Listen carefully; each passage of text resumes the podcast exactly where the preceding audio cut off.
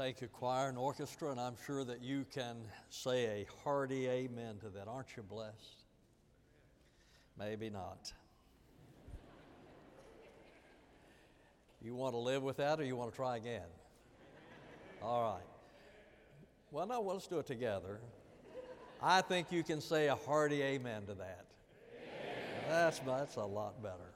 Well, today we're going to continue our series from the Sermon on the Mount, and we're looking to the subject of marriage and divorce. Somewhat controversial. I, I do not have the time to say all I believe, and you will not believe all I say.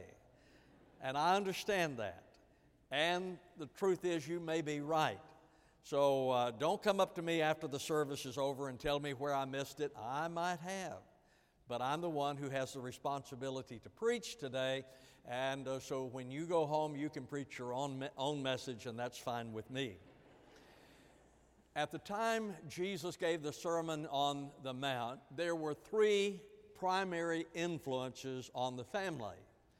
There was the Jewish influence, and they had an, a high ideal of marriage. In fact, it was expected that every Jewish male would marry. Barclay wrote, Marriage was a sacred duty which a man, man was bound to undertake.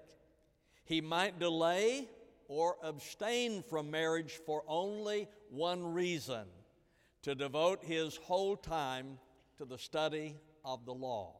So it was expected by the Jews that every male was to marry, and they abhorred divorce. There was a rabbinical saying that stated the very altar sheds tears when a man divorces the wife of his youth. So when we look at the Jewish influence, they had a high standard, high ideals, but they failed miserably. Divorce was very easy. A man would issue a bill of divorcement to his wife that stated, Let this be from me thy writ of divorce and letter of dismissal and deed of liberation, that thou mayest marry whatsoever man thou wilt. So he handed the bill of divorcement to his wife in the presence of two witnesses, and the divorce then was final. Then there was the influence of the Greeks.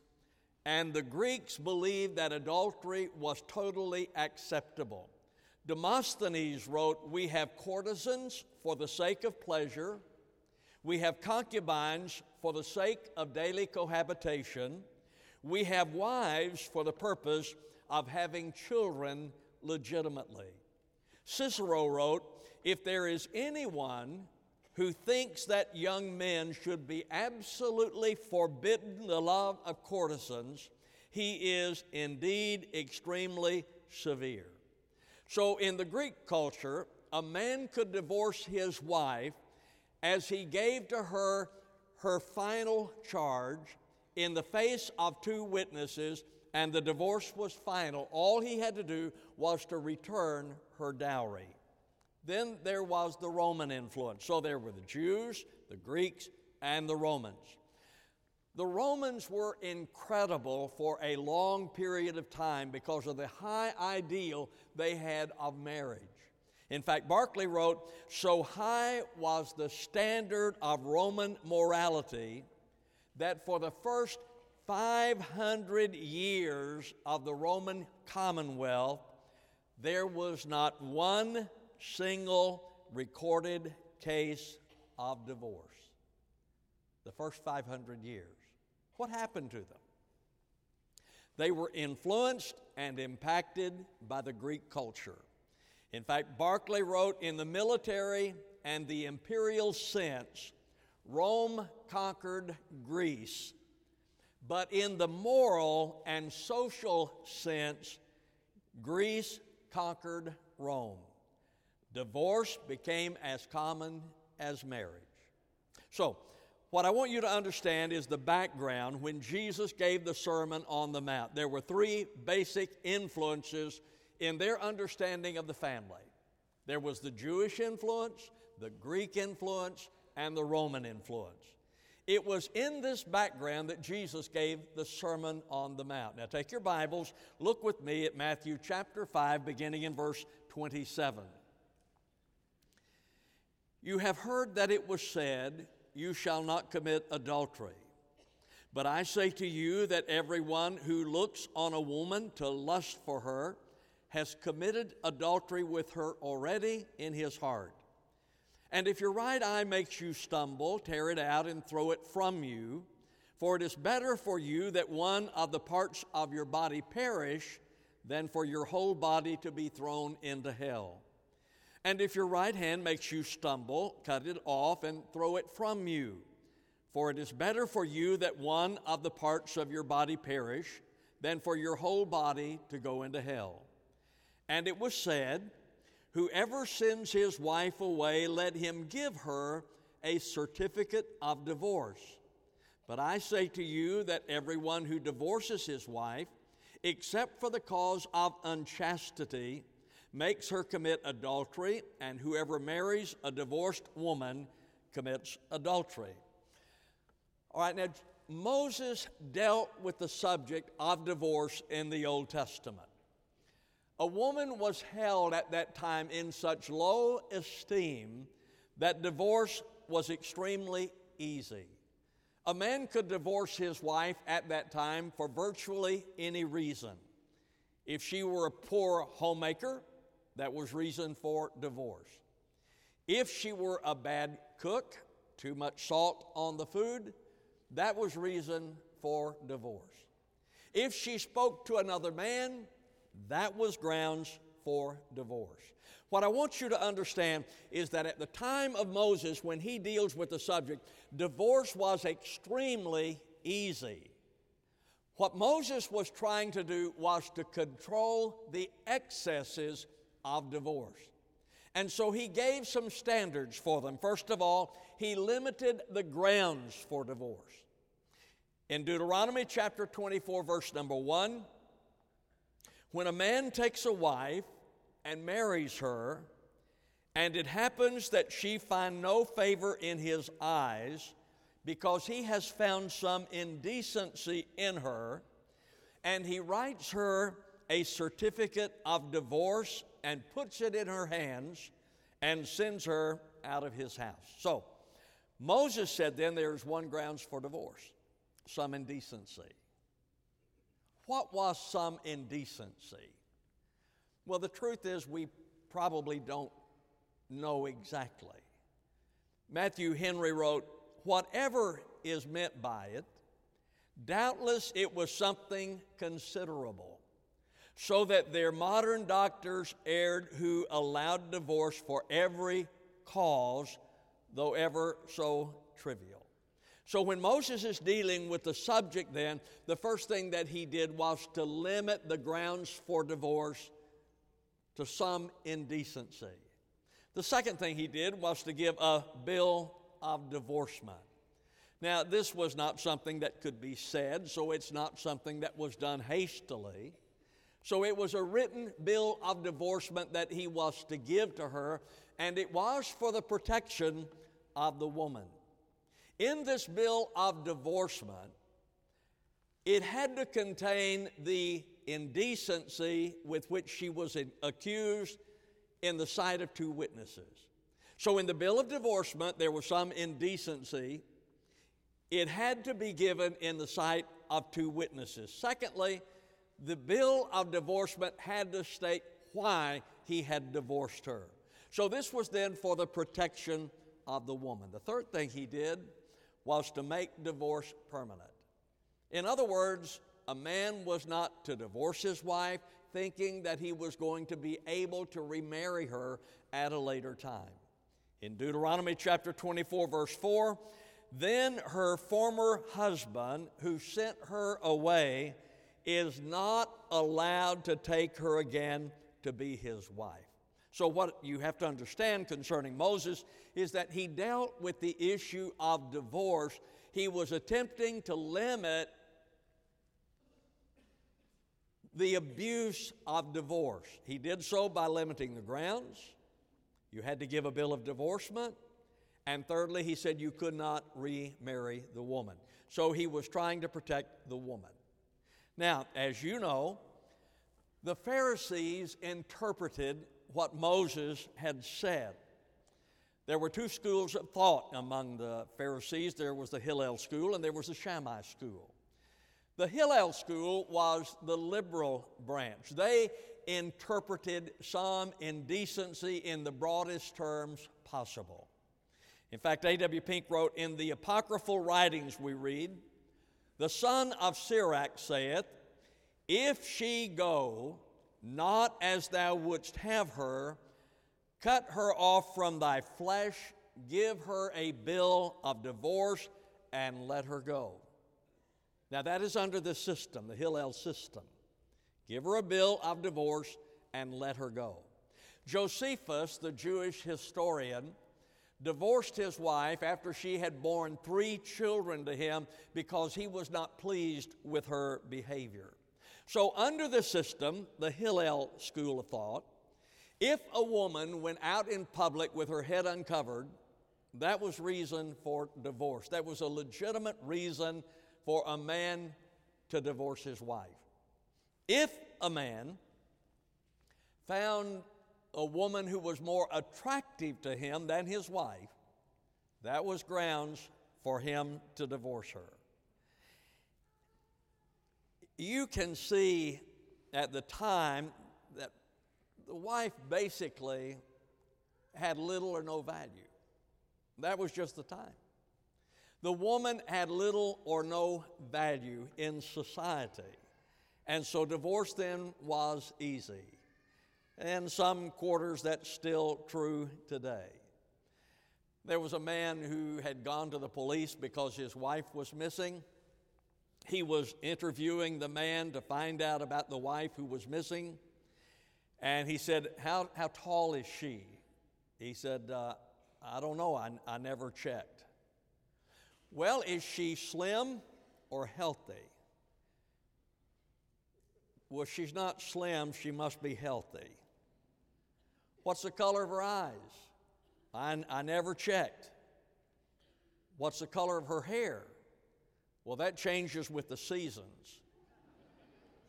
What was she driving? And he said, a black Audi with supercharged 3.0 liter V6 engine, generating 333 horsepower, full LED lights, which use light emitting diodes for all light functions, and she has a very thin scratch on the front left door, and the husband started crying. And the policeman said, Don't worry, sir, we will find your car. so, under the Hillel school, divorce was easy. A man could divorce his wife for virtually any reason. Under the Shammai school, they were the conservatives. Some indecency was defined as sexual unfaithfulness. Now, you have those two schools during the time of the Pharisees the Hillels, the liberals, the Shammai, the conservatives. Which school do you think dominated society? The Hillel school. Now, I don't think any of us would be surprised by that, but the Hillel school dominated society. So it is during that time that Jesus addresses the subject. Jesus believed in the sanctity of marriage, that it was sacred. In Matthew chapter 19, verses 5 and 6, for this cause a man shall leave his father and mother and shall cleave to his wife, and the two shall become one flesh. Consequently, they are no longer two, but one flesh.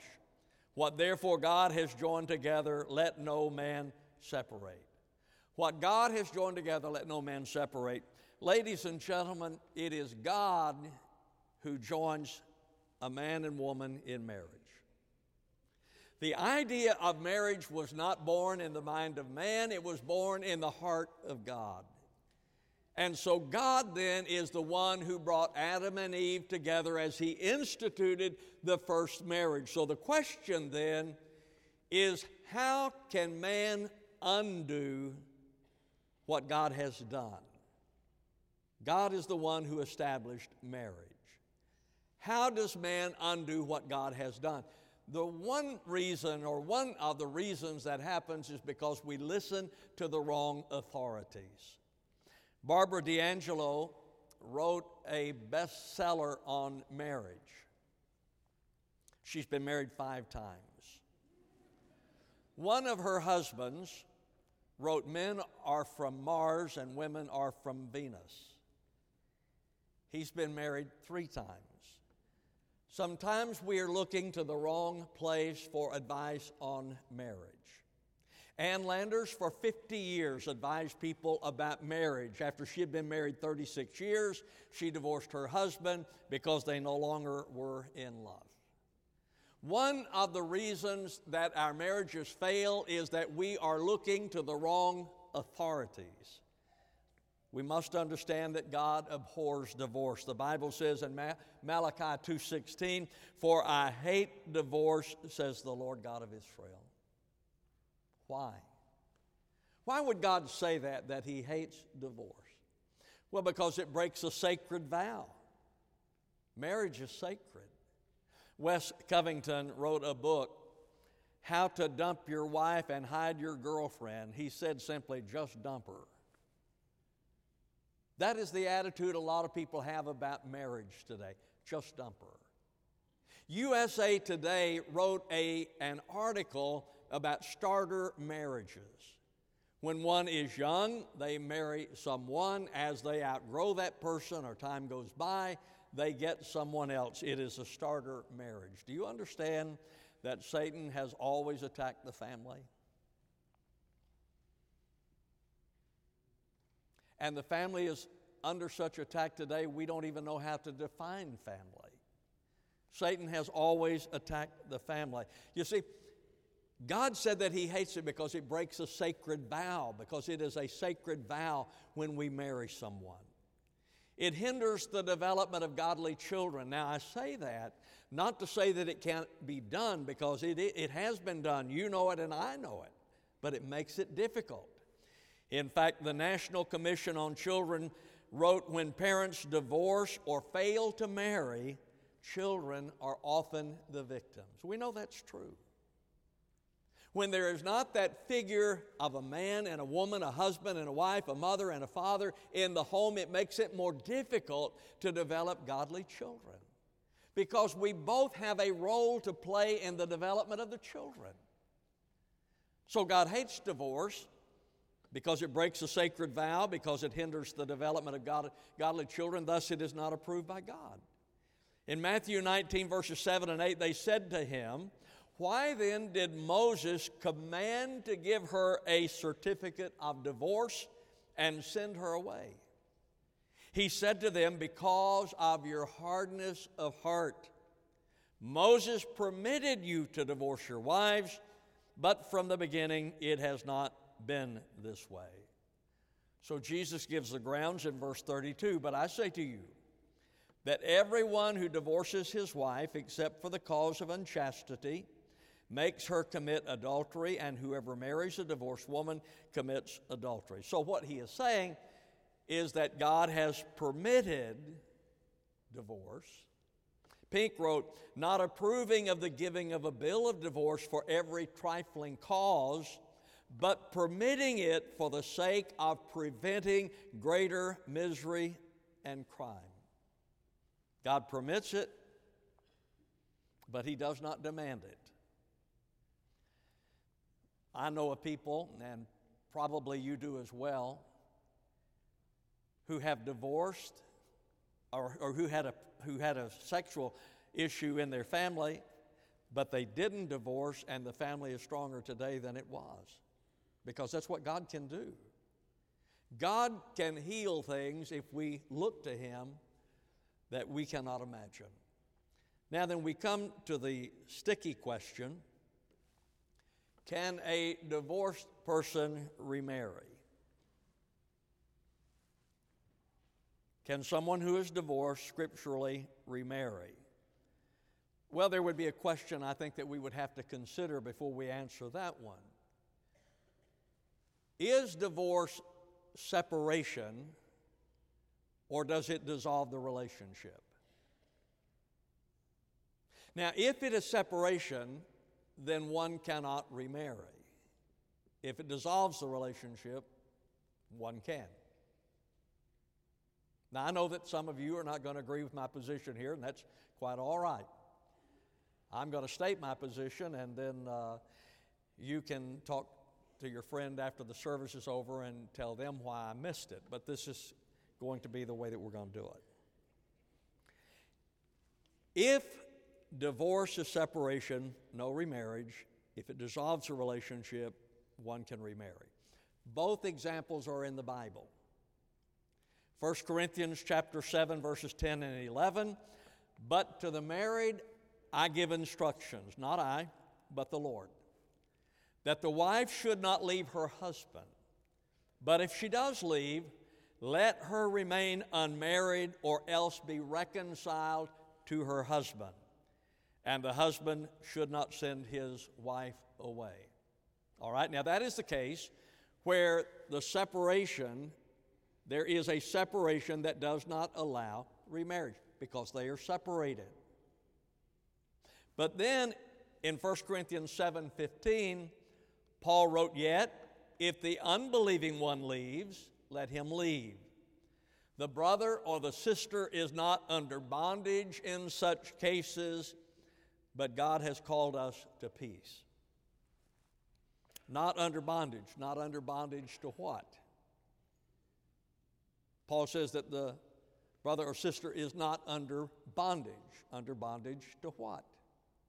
to the marriage vow. Therefore, in this instance, the marriage is dissolved, thus, one can remarry. I think there are three scriptural approvals for remarriage. And uh, if you can find some others, bring them to me, and uh, I, will, I will continue the sermon with your addition at a later time, but I know of three. First of all, where there is unchastity. Verse number 32. But I say to you that everyone who divorces his wife, except for the cause of unchastity. Unchastity. Guy Duty wrote, Would Jesus make it right for a man to divorce an adulterous wife and then make it wrong for him to remarry? What kind of law would that be which establishes a right?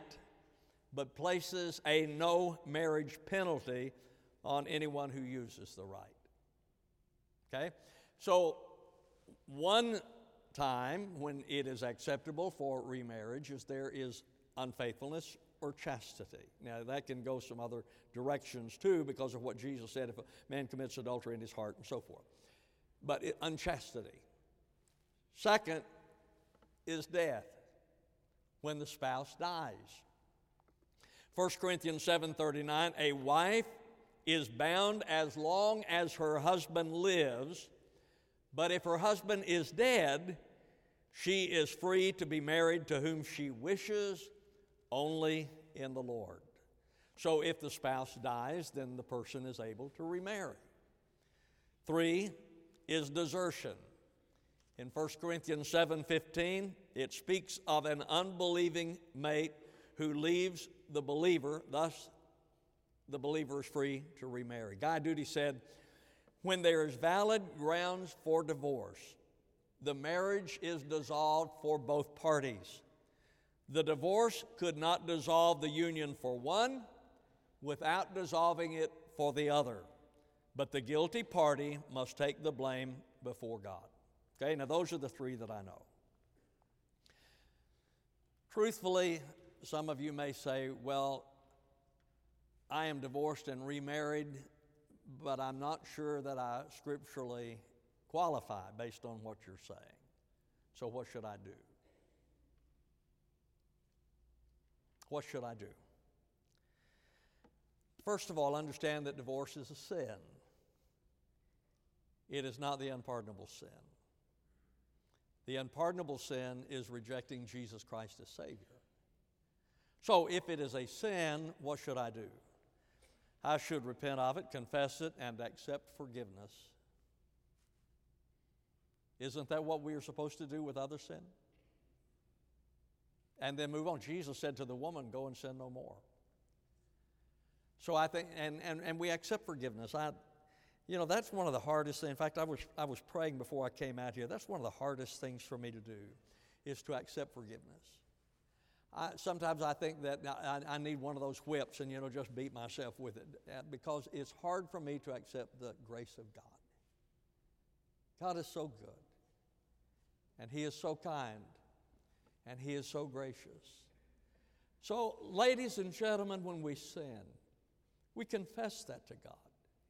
And he says, if we confess our sins, he is faithful and just to forgive us and cleanse us from all unrighteousness. So we accept his forgiveness and then we go forward. Now, let me conclude. You want, if you're married or if you're going to get married, you want a healthy marriage. Let me just give you some practical pointers to consider. First of all, never consider divorce. If you do, if, if you do, you will exercise the option probably. You know, Linda has said on numerous occasions, I never considered divorce, though I have considered murder. Probably all of you would say that. Don't compare. Don't compare your mate. I was talking with Charles Jackson, pastor over at Brookland. He told me about going back to a high school reunion. And he said, I saw some of the girls I, I, I thought would make good wives when I was younger. He said, I'm so glad God didn't answer that prayer. Don't compare your mate, don't compare your marriage. Listen, what works for Linda and me probably would not work for you. And that's really the truth. The way Linda and I do things is probably not the way that you would do things. That's fine. So don't compare the way that you do things or your marriage to my marriage. It's your marriage. Thirdly, stop criticizing. Cicero said it is a peculiar quality of a fool to perceive the faults of others and to forget his own. Don't criticize your spouse. We, you know, that is a bad habit, ladies and gentlemen. We get into a bad habit of just criticizing the person to whom we are married. Stop criticizing. I'm not going to give you 12 points, just don't do it. You know, that's like, that's, to me, that's sort of like prayers. People want to go to a seminar about praying. You know, we ought to, to pray. Just pray. You don't need to go to six classes to pray. Just pray. Stop criticizing. Learn to communicate, and if you don't learn to communicate, your marriage just can't make it. Trust. trust. Do you trust your spouse? I trust Linda with everything I have. She can have the checkbook. I don't care what it is. She can have because I trust her. And if she wants to, she wants to blow the thing up, she can blow it up. We'll go up together. But I trust her. I totally trust her. Trust your mate. Forgive. We all do things wrong. Forgive. Be thankful. Cherish, treasure the person to whom you're married. And build your marriage on the Lord. That's what he said. Marry in the Lord. Our Father and God, I come to you at this time. I pray, Lord, that you will take your words and apply it to our hearts. Help us to have a better understanding. Help us to be committed to the Spirit. And Lord, to your word. I pray, Father, that you'll bless the invitation in Jesus' name. Amen. In just a moment, we're going to stand, extend an invitation for you to trust the Lord, to join the church. Choir's going to sing. You stand with me, please. As we stand together, they will sing. You come, and I'll greet you as you do.